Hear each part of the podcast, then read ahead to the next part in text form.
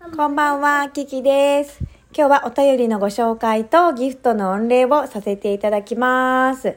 え大ネジさん、お便りありがとうございます。しげきんぐさんもお便りありがとうございます。きはなやさん、ギフトをありがとうございます。どうやって見たかなこれ。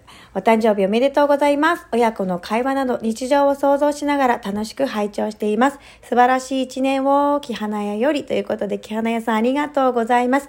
お誕生日おめでとうギフトもありがとうございます。そうなんです。私、え11月の29日をもちまして、お誕生日をお迎えいたします。ありがとうございます。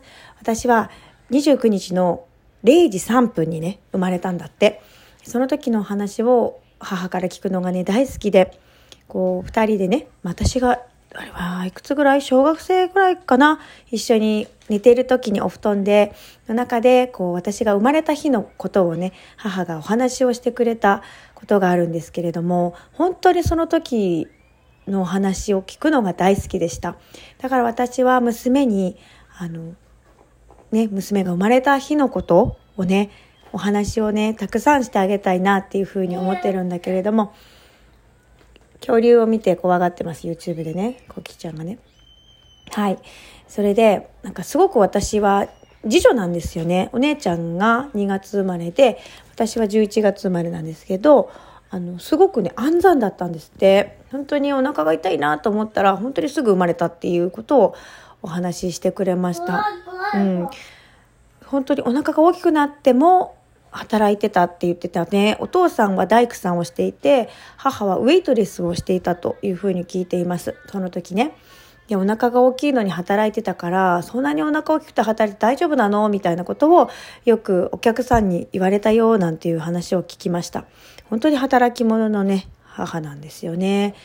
はい。そういう話をね、聞かせてもらって、なんか嬉しかったんですよね。自分の誕生秘話というか、そういうのを聞かせてくれるってすごく特別な感じがしたし、自分がこう生まれてきたからこそ、その話を聞くことができるわけよ。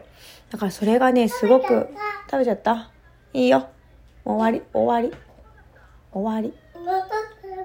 もうちょっと食べたじゃない。どんだけ食べるの？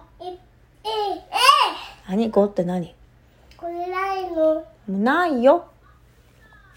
最近コキちゃんはお菓子が大好きです。はい。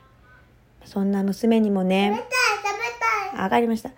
あの、お話をね、してあげたいなっていうふうに思っています。食べたいわかったわかった。キアナさん、そういうことでね、あの、本当に日常はこんな感じですよ。言っても。あの、そんなにかかっこいいことばっかりじゃないしね、いいことばっかりじゃないっていうか。あ、バイバイして。あ、わかりました。ライラジオバイバイね、わかりました。まあ、そういう感じで、本当にしっかりしてますんでね、この子は。本当に。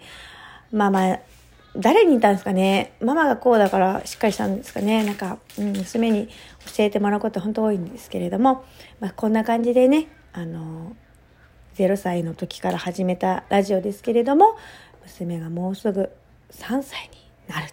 なんか感慨深いものがありますね。そして、いつも聞いてくださっている皆様方、本当にありがとうございます。御礼申し上げます。ということでですね、えーこの辺でお返事トークさせていただきます。Thank you so much, Mahalo Love.。今後ともよろしくお願いいたします。